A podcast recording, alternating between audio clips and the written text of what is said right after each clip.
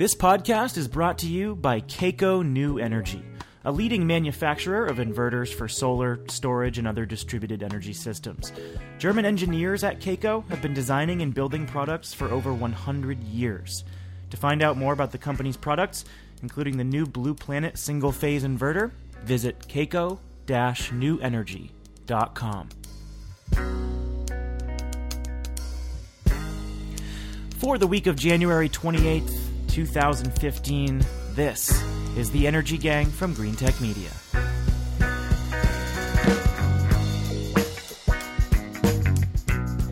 Welcome to the show. Thanks for being here. I am Stephen Lacey, a senior editor with Greentech Media in Washington, D.C., as always.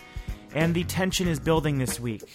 No, we're not talking about the Middle East, or congressional politics, or the Patriots Super Bowl scandal. We're talking about the latest public spat between solar companies and utilities here in the U.S. We will tell you the latest. Then we'll move outside the U.S. to discuss President Obama's trip to India and problems in China's domestic solar market. We will wrap up the show by telling you something you do not know, of course. Let's say hello to my fellow pundits. Uh, usually in New York, he escaped the snow. He is in. Uh, the Chicago Hilton, waiting to go to San Francisco. It's Jigar Shah, always in transit somewhere. He is a clean tech investor, entrepreneur. How are you, Jigar? I'm doing great. I uh, survived the uh, non storm that was the blizzard of 2015. Usually you get stuck in Chicago by another storm, so hopefully you're free, clear, free and clear of that. I am, and just to be clear, the folks in Massachusetts got slammed, and so it was really New York City that that uh, that that bypassed the worst of it. Yeah, absolutely. Uh, speaking of Massachusetts, this week we have a fill-in host filling in for Katherine Hamilton in Boston. It's our friend and colleague Shayle Khan. He is the senior vice president of GTM Research, and I believe making his fourth appearance on the Energy Gang. Could be even more. They got a lot more snow up there in Boston, and uh, Shayle dug his way out to get to the office early and record with us. How are you, sir? I'm doing well. I'm, I'm looking out the window at about two and a half feet of snow and empty roads because the stu- schools are still closed. So I'm it's actually kind of worked out perfect for me. So there's a different kind of storm hitting the other side of the country, centered in Arizona, and it's shaping up to be a lot more intense than Snowmageddon in the Northeast. So earlier this month, it was revealed that Arizona Public Service had authored a letter sent to the Federal Trade Commission asking for an investigation into misleading business practices of solar leasing companies. Two letters were actually sent uh, by members of Congress in December, and it was just revealed that APS was behind one of them. Uh, and here, I'll read from some of the letter. Quote, under increasing pressure from Wall Street to sign up more and more leasing customers before the ITC expires, these companies have been reported to use potentially deceptive sales tactics, practices that, if true, deserves investigation. In response, SolarCity wrote this uh, scathing blog post saying APS is using so called monopoly money to influence politics at the highest level, congressional politics now, not just the local regulatory politics, in order to limit consumer choice. And uh, SolarCity has now created this blog devoted exclusively to calling out utilities for this reason certainly a sign that things are going to get nasty this year and uh, representative of the broader debate in a lot of different states. So, Shayle, help with our some background here. Why did APS help craft these letters in the first place? Much of how much of this do you think is centered on politics, and how much of this is like a legitimate concern about how solar companies are approaching customers? Yeah, so I think there's a few pieces here that are worth noting. The first is the broader context, which is that there are about 30 states now out of 50 states where we've had some kind of a spat uh, between utilities and the solar industry over either net energy metering or electricity rate structures. Utilities generally trying to push back and, and sort of reduce the economics of solar, arguing that there's cost shifting occurring from solar customers to non-solar customers. The thing about it is that it, a lot of it started in Arizona. Arizona was the kind of the first big public one of these battles, and Arizona remains probably the most contentious one. So it's where the battle has become the most charged between particularly APS, the biggest utility in Arizona, and the solar advocates there. So a- anything that happens in Arizona isn't necessarily representative of other states, um, but it's representative of kind of when the the system breaks down, how bad it can get. So what APS did here, this is you know the latest in a series of of things that APS has done to in different ways either sort of take over the solar market or try to put a damper on the solar market.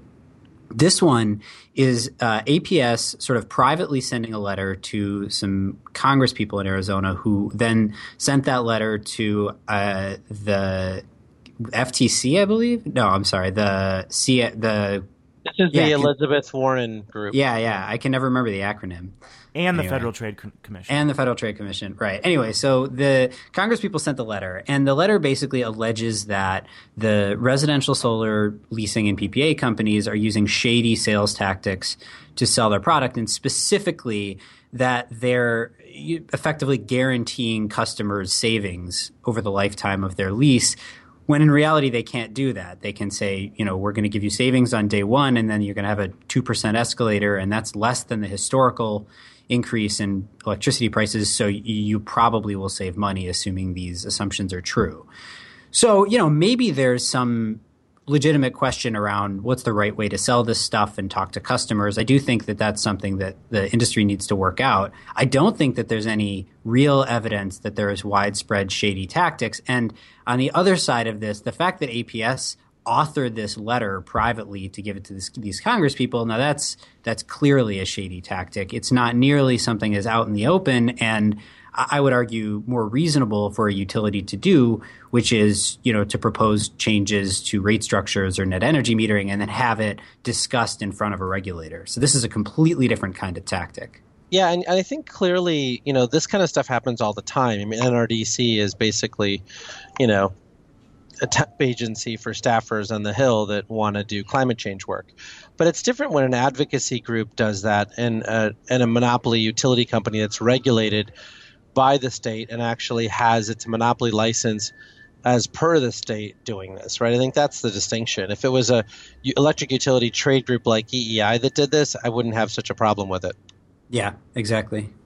Now, SolarCity hit back with this blog post, and uh, first of all, they said, um, you know, we one tenth of one percent of our customers have complained. Those complaints tracked by the Better Business Bureau uh, are a very very small piece of our business, and they have an A plus rating with the BBB.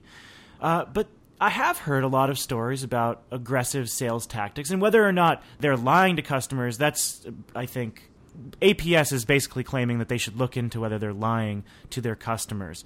But when it comes to just being pushy, I hear a lot of stories about these companies being pretty damn pushy. So I don't think we should have any more real conversation about this.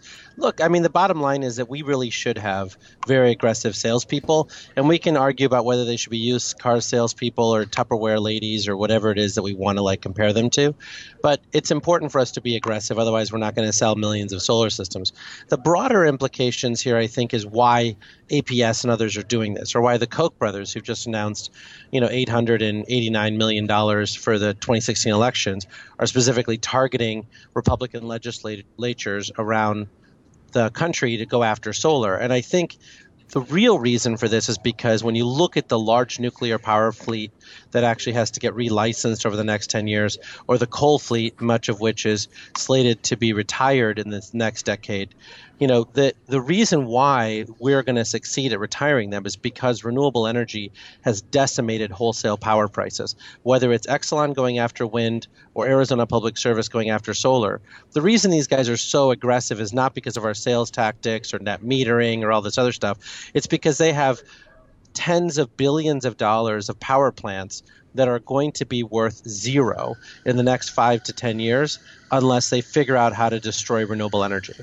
I, I want to uh, go back to what you said at the beginning there, Jigar, because I, I, don't actually think I necessarily agree, or at least uh, in the way that you framed it around how people should be selling, particularly residential solar. I think, you know, aggressive sales, sure. And obviously the market needs to grow. There need to be a lot of people who go solar. So we need to have a big sales force out there. I do think it matters what they're saying to customers at the end of the day. And though, you know, I don't think APS was necessarily justified in, in just sort of stating that there may be widespread abuse of consumer protection standards. Uh, you know, I do think, like Stephen said, there there have been at least a fair number of anecdotes, and, and a lot of them don't come from SolarCity. That's worth noting. SolarCity pointed that out in their blog post that they have a really good rating, but they're not everybody. Uh, they control about a third of the residential market. So there's you know hundreds of installers out there, and some of them may actually be using somewhat shady tactics. We actually even have a couple of anecdotes from within Greentech Media, weirdly enough, which is a company full of people who are pretty savvy about solar. We have a couple of people who've gone solar relatively recently um, in our company and had differing sort of somewhat negative experiences. In one case, we have uh, somebody who went solar whose roof is leaking, and it was sort of unclear when she was sold the system exactly how O and M was going to work on the system, how quickly there would be a response time, how much she would have to be paying, and she's had sort of a negative experience with it. I don't think that every salesperson for solar needs to be perfect, but I do think that it's important that the standards are set such that solar, which should ultimately be something that grows organically like it does in Germany because there's just so much uh, awareness of it and sort of approval of it amongst the populace. In order for that to happen, you know, the experiences people have of going solar have to be positive. Absolutely. But I just think that that's not what we're talking about here.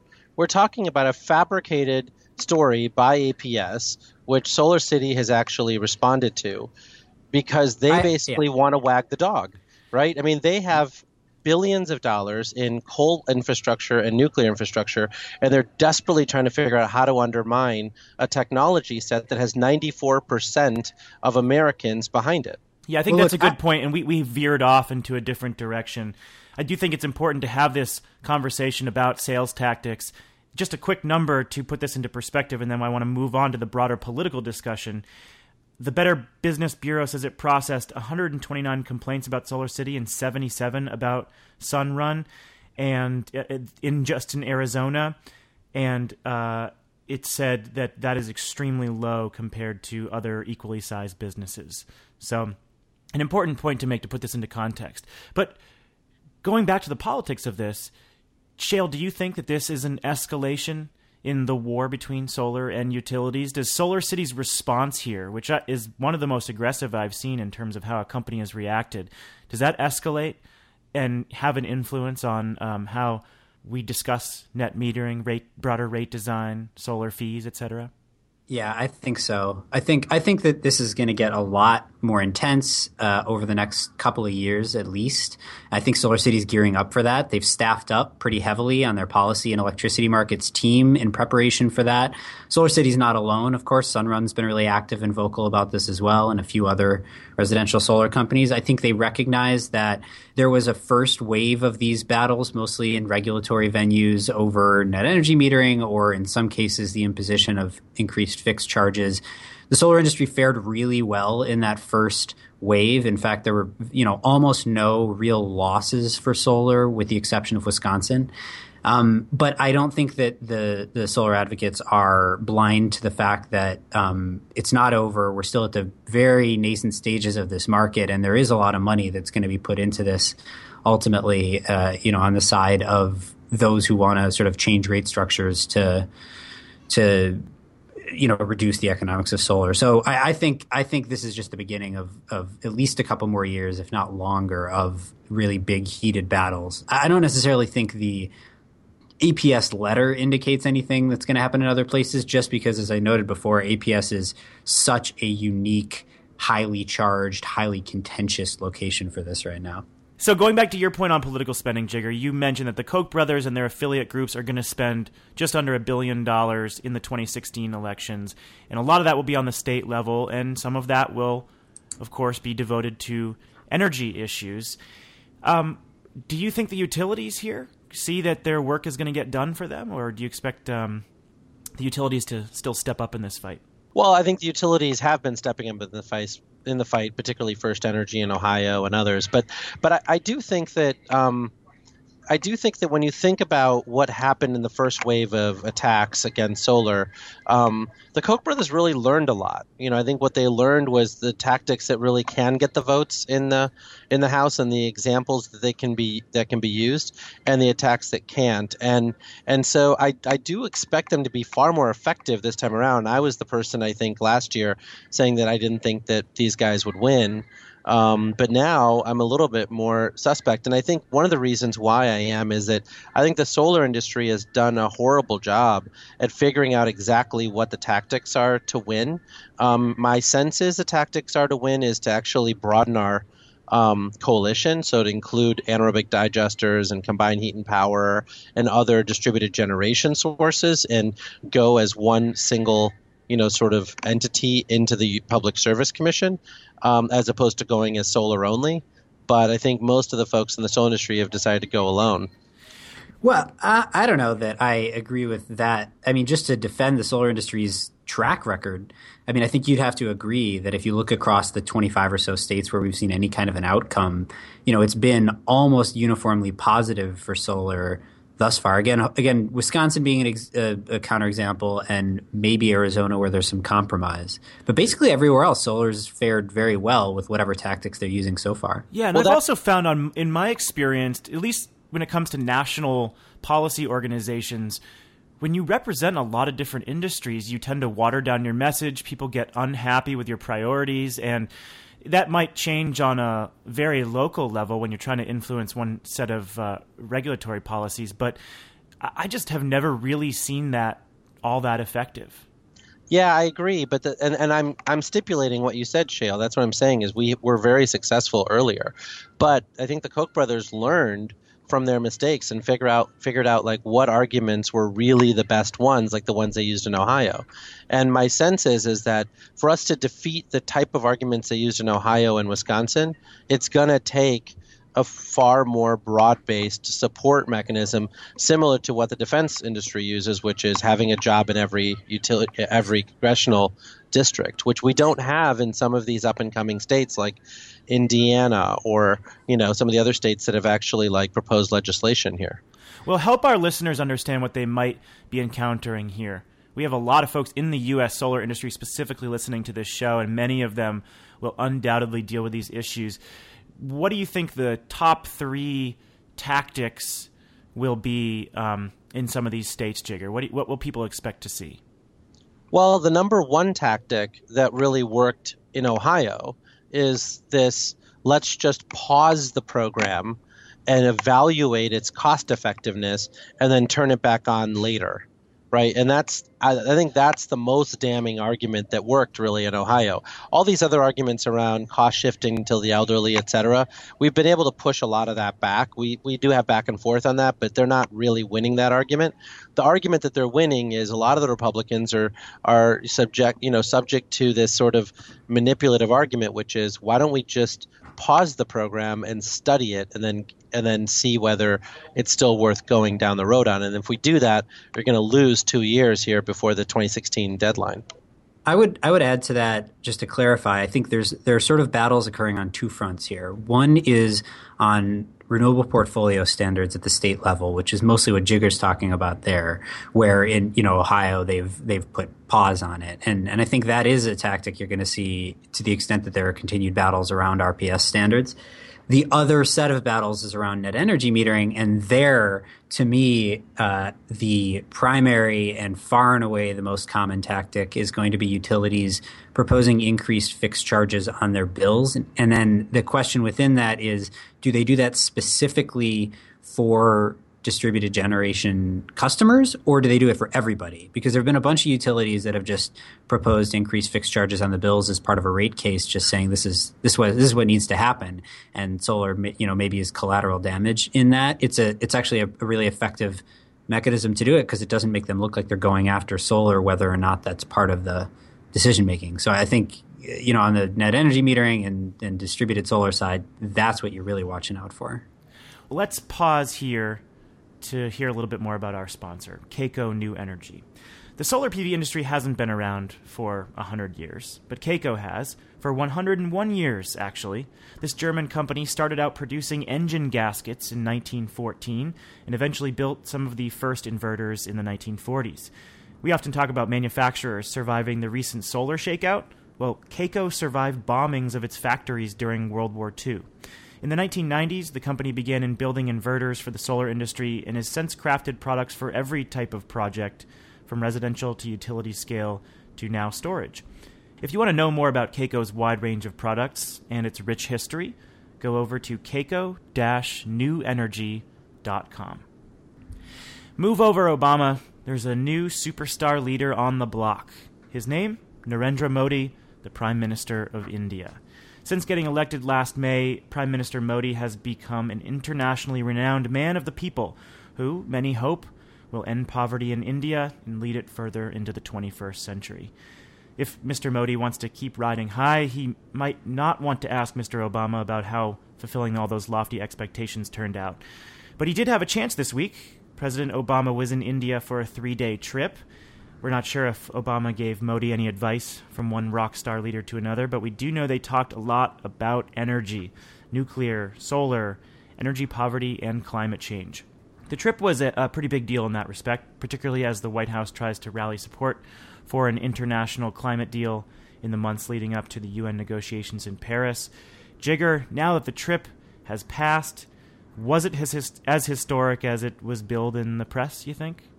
Yeah, I think so. I mean, I think when you think about the personal relationship between, you know, Modi and Obama, it's a really big deal. I mean, just to give people historical context, you know, India basically ended up siding with Russia during the Cold War, and uh, and then so and the U.S. ended up siding with Pakistan because it was sort of a better way for them to get intelligence on Muslim the Muslim world. Um, and so the U.S. and India really hasn't had a strong relationship, even though we've had a strong relationship with entrepreneurs coming from India to the U.S. and all that stuff. And so this actually may be um, really a you know a breakthrough uh, summit around the U.S. and India actually finally treating each other like allies. I saw that uh, Modi, in his meeting with Obama, had a suit with his name imprinted on the pinstripes. Are you going to get a suit like that, Jigar? Did you see this suit? Hey, Indians like to pimp it out. Yeah, I think you need something like that at solar conferences.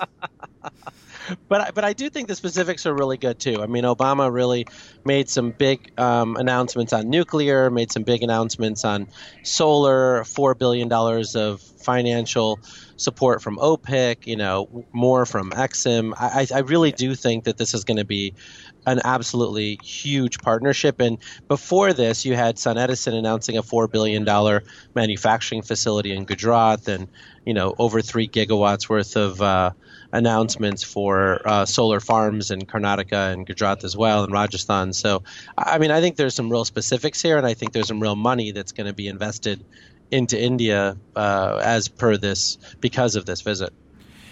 So the nuclear story dominated the headlines.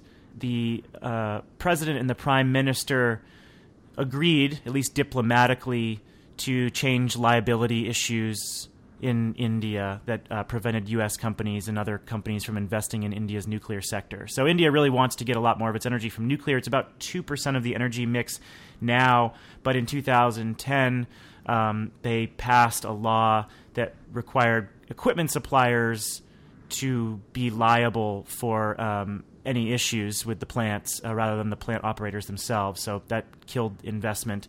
And uh, in theory, the president and the prime minister are working around that now, and we'll see how that actually um, unfolds legally in India. Uh, on the solar front, uh, anything stand out to you? They seem to be really focused on on the nuclear issue. I don't know how closely you followed the actual meeting, Shayle, but what are you feeling about the promise of India's solar sector under Modi?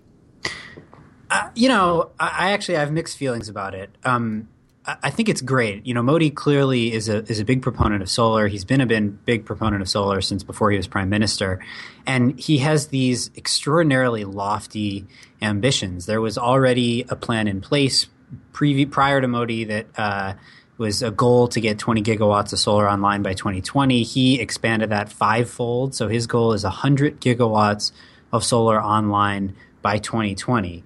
To put that in context, India installed about a gigawatt in 2014.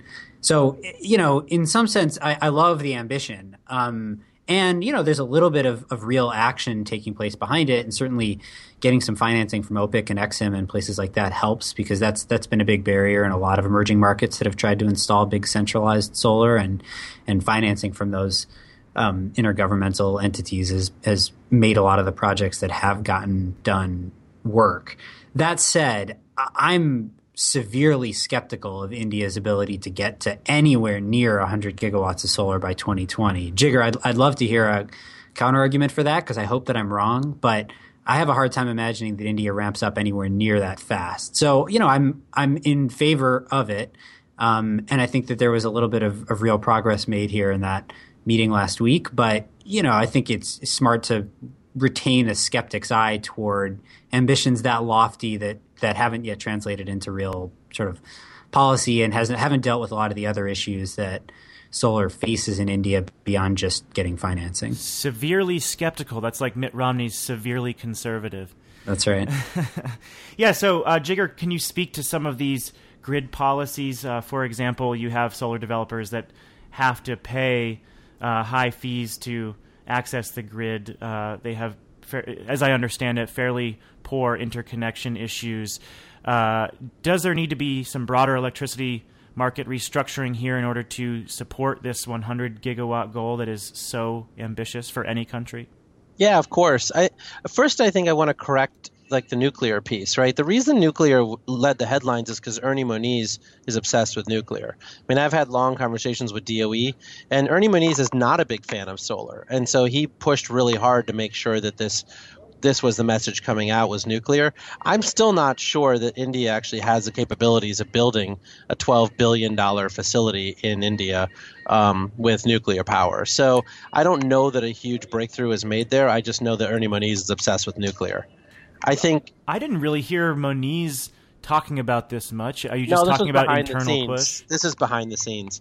Mo- Mo- Moniz just really doesn't think solar is serious or a real technology. I don't get that so, sense. I know you don't. He's really good at like saying otherwise, but I can assure you that inside DOE, he absolutely says that constantly.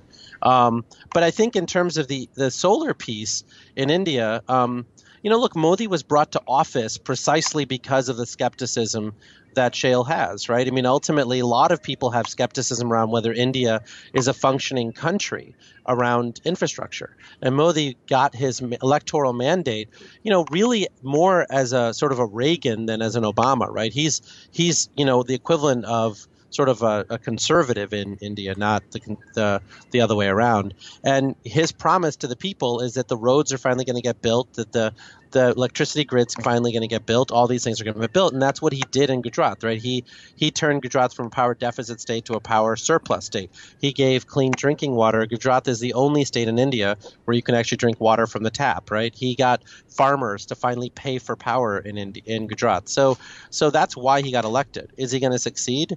I mean, time will tell.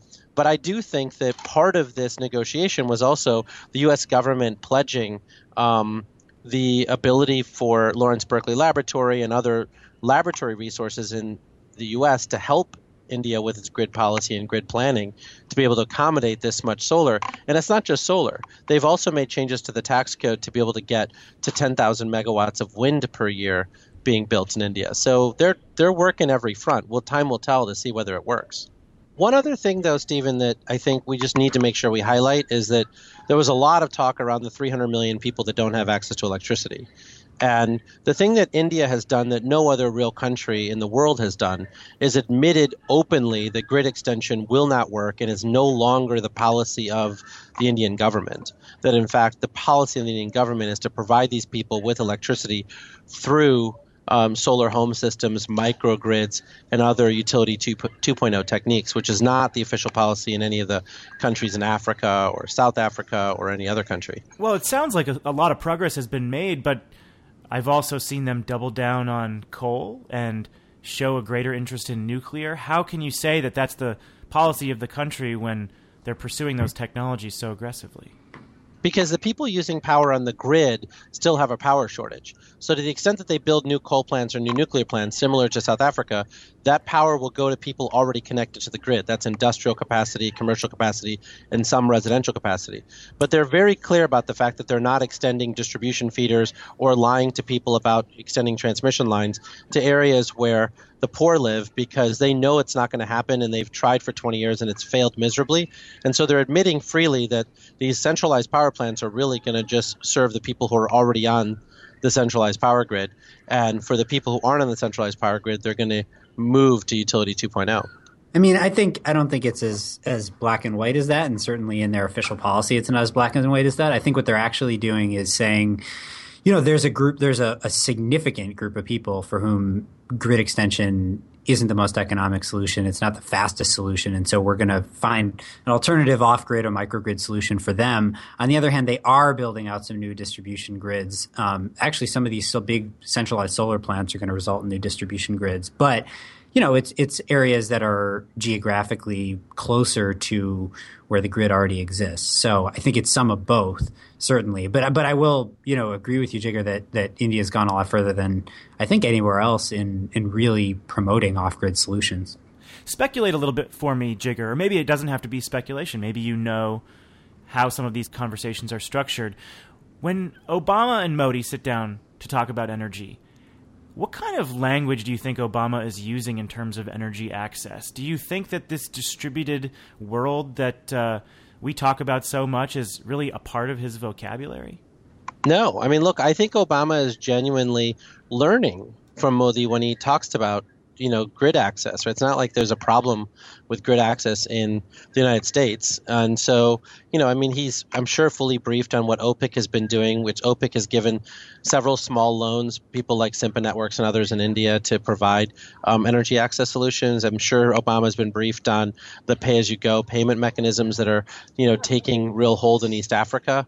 Um, but you know, I don't know that he really understands those issues, you know, in the graphic detail that Modi does, because Modi spent, you know, seven or eight years in Gujarat as chief minister, providing 100% energy access in in Gujarat. It's the first state to provide 100% energy access, and so, you know, I think on that particular issue, Modi's got more expertise than Obama does. But I mean, I think that I think they both, both they basically both agree that coal is not the future. Remember that Modi at the G20 meeting in Australia announced that um, they were going to stop um, coal imports from Australia within two or three years, right? So I mean, Modi understands very acutely that that the importation costs of fuel, both diesel fuel and coal and natural gas, is destroying the Indian rupee, and that they have to actually find more homegrown solutions.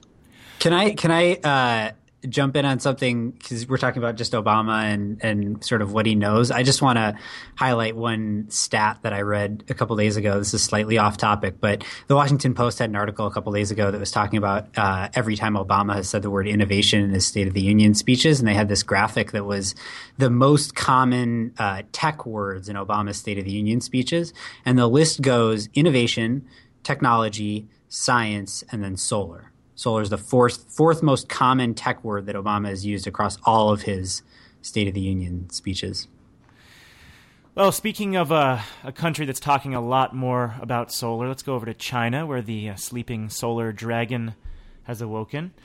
After years of investing in solar manufacturing and sending the global market into turmoil as a result, the country has finally gotten serious about stimulating its own domestic PV deployment.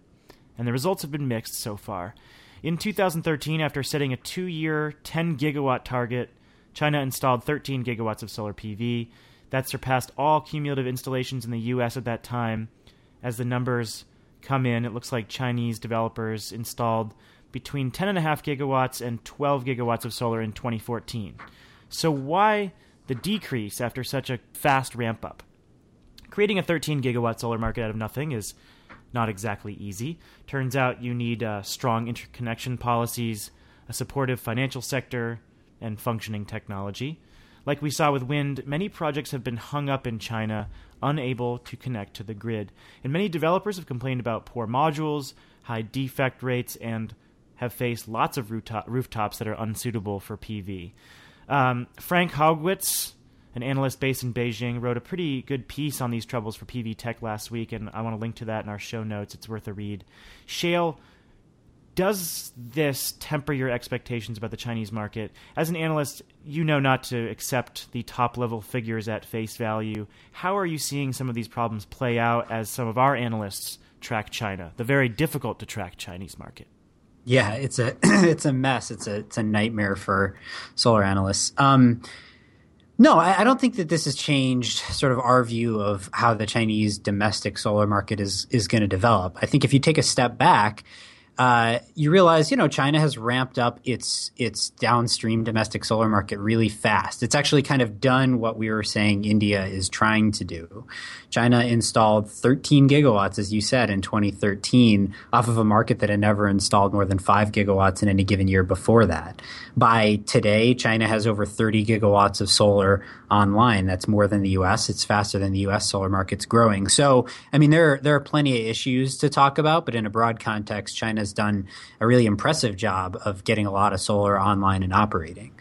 Now, I think the two things that you pointed to that are sort of issues crop, popping up right now. The first one is that China missed its target in 2014. As you said, it was a it was a 14 gigawatt target, and the, they installed somewhere between 10 and a half and 12 gigawatts. So they missed it a little bit. Um, the big reason for that was that China had taken a different policy stance and decided in 2014 that they wanted the majority of that capacity to be distributed generation as opposed to utility scale solar.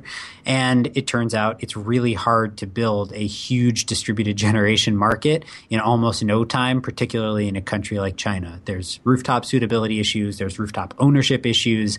Um, there's grid access issues, there's financing issues. Distributed generation is harder uh, generally speaking. And, and, you know that's what the U.S. has done so well is build up this this distributed generation market. But China thought, I think, that they could do it faster than they did. So they missed their target. They didn't miss it by that much. Um, and there was a lot of progress on the distributed generation front. So I don't think that's a long term issue. The other one, though, that you mentioned is, uh, you know, there have been some reports recently about sort of poor module quality resulting in underperformance of systems and sometimes systems breaking down.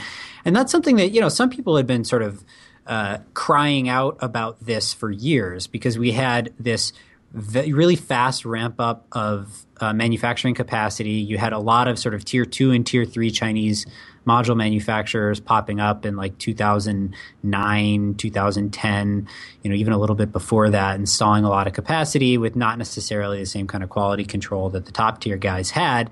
And it was going to take a few years for us to actually see the effects of that. So I think we're starting to see that now. In all likelihood, those systems, it's you know just going to keep happening. Um, so I think that you know, at the end of the day, there are better quality control now. There are fewer manufacturers who are selling into the market. I don't think it's going to be a deal breaker for Chinese solar, but you know, these are growing pains along the way in a market that developed really, really fast. I was surprised by some of these numbers. Just looking at the defect rates, uh, a quarter of samples taken from uh, around a dozen Chinese companies failed to uh, meet material quality requirements, and a third of the uh, 425 utility scale solar farms that were surveyed by the government had technology flaws. So this is becoming a major problem. And you're right, a lot of people a couple years ago were warning about this, and now we are finally seeing those issues materialize. Jigar, any thoughts on China's uh, distributed generation policy? They made this sudden attempt to um, deploy a lot of distributed PV, and they've had to sort of uh, change their policies on the fly because of these interconnection issues, because of uh, the lack of financing, because of lower self consumption than thought. What do you make of this? Well, I think the first thing to note is that the China experiment, along with the J- Japan experiment, has been an experiment in whether solar really can ramp up when it reaches sort of this grid parity um, level. You know, clearly in China and in Japan, these were supported by subsidies, but um, but I do think that people are wondering, you know, can Chile, can Brazil, can other places really ramp up fast? And I think that both um, programs are sort of showing where the weaknesses might lie.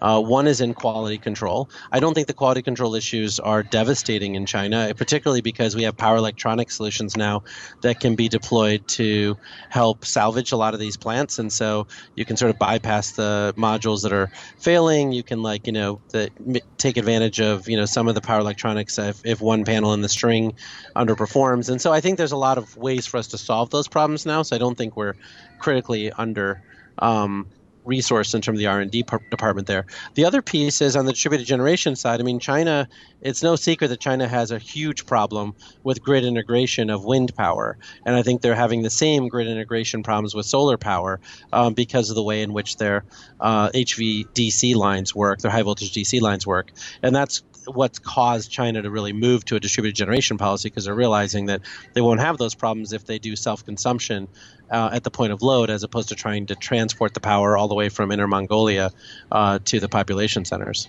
I think the question I really have about the Chinese quality issues and some of the other things is whether, Shayle, like you think that um, China is actually using their domestic demand as a way of performing the Saudi Arabia um, role in the oil markets? I mean, do you think that if there's excess demand externally from China, that China will actually scale back its internal programs and allow their their modules to get exported? My, I mean, obviously, I, I don't have a definitive answer. Here's what I think, though.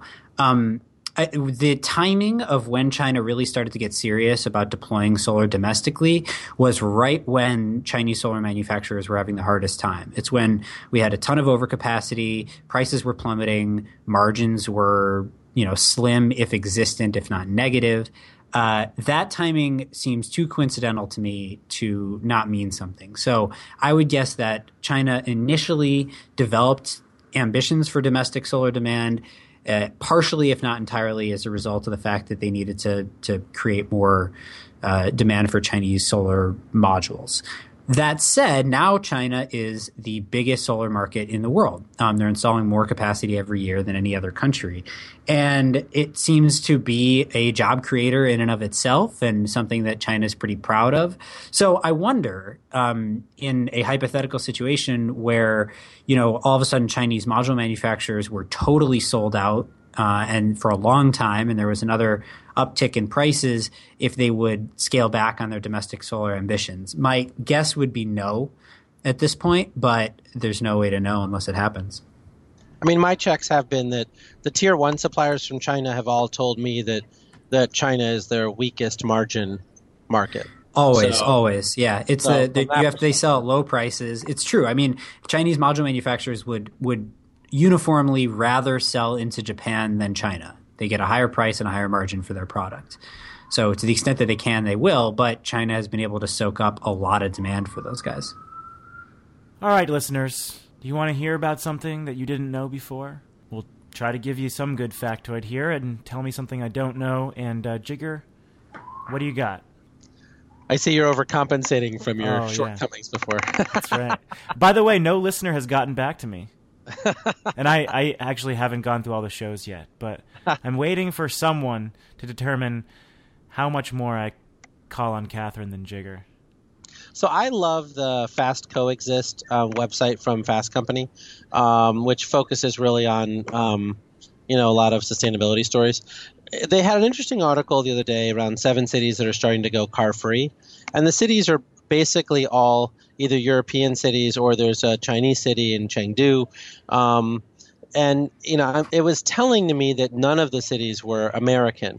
And so even though i think washington d.c has done an amazing job of of allowing people to live there car free or new york city has always done that it's interesting to me that they don't make this list. And so i don't know. I think it's um it's really interesting. People are trying to create cities that are trying to go car free and it's interesting to me that um, the us doesn't have any cities on the list Shayle, tell us something we don't know. All right. So uh, I think you mentioned it on last week's podcast, but you know, President Obama during the State of the Union used this solar statistic about uh, there being 22 times. Basically, there, there's 22 two times as much solar installed in 2014 as there was in 2008. So in every three weeks in 2014, we were installing more than the entire year in 2008.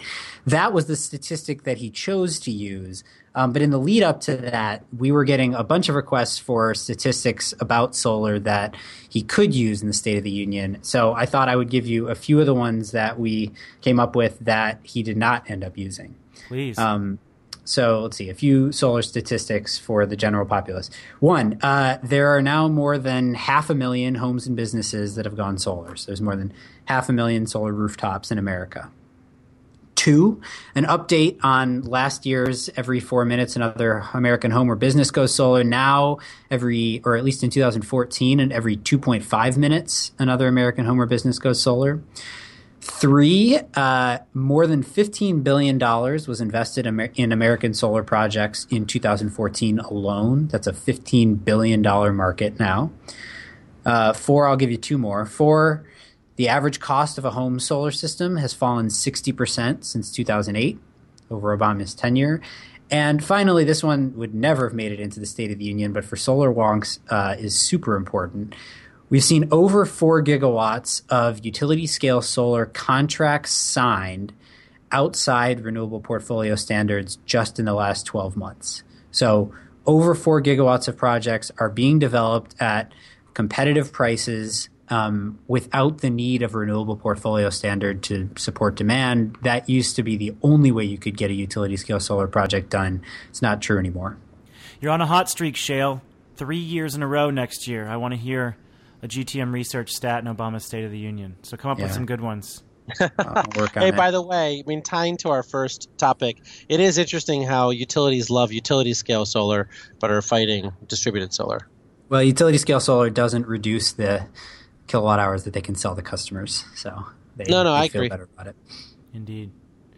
Two quick ones for me. I just saw this morning that SMA is laying off 1,600 workers or plans to lay off 1,600 workers. I think 1,300 of them are in Germany. And uh, going back to our China discussion, obviously facing some uh, major pricing pressures from Chinese suppliers. And then quickly, I should have mentioned this up front. We have a new GTM research report out about the regulatory sphere uh, called uh, what is it called, Shayle? It's called Regulating the Utility of the Future. And it's written by Ben Paulos, who is a contributor to us, and he was formerly of America's Power Plan, and he looks in detail at five states that are considering changes to the way utilities are doing business New York, California, Hawaii, Massachusetts, and Minnesota. And we have a lot of people in the regulatory sphere who listen to this show, so I recommend it to them. It is it's a great report. Actually, anyone doing business in the electricity sector in those states, I recommend it to. So you can find that. Again, it's called Regulating the Utility of the Future Implications for the Grid Edge. You can find it at greentechmedia.com slash research and all the other fine reports from Shayle's team. That's it, folks. You can go check out more resources related to the topics that we discussed at greentechmedia.com slash podcast. We've got links to a few stories we referenced throughout the show and all back 71 episodes there. Be sure to follow us on Twitter. You can get us individually or the through the Energy Gang handle. And you can send us questions and comments through there or do it the old fashioned way and send me an email at Lacey, L A C E Y, at greentechmedia.com. Thank you so much to Kaco New Energy for sponsoring this podcast. We do appreciate their support, and we really appreciate the support of our listeners, so thank you. Shayle, appreciate you filling in this week and braving the snowstorm. Good chatting with you. Yeah, thanks for having me. And thanks for those great solar stats there. Jigar, I know you're off on a trip there. Safe travel as always. Thanks. I'll uh, try to avoid the uh, the winter weather. May all your calls from Starbucks and hotels be free and clear. With Shayle Kann and Jigar Shah, I'm Stephen Lacey, and we are the Energy Gang, a production of GreenTechMedia.com. Katherine Hamilton will be back next week, and we will catch all of you next week.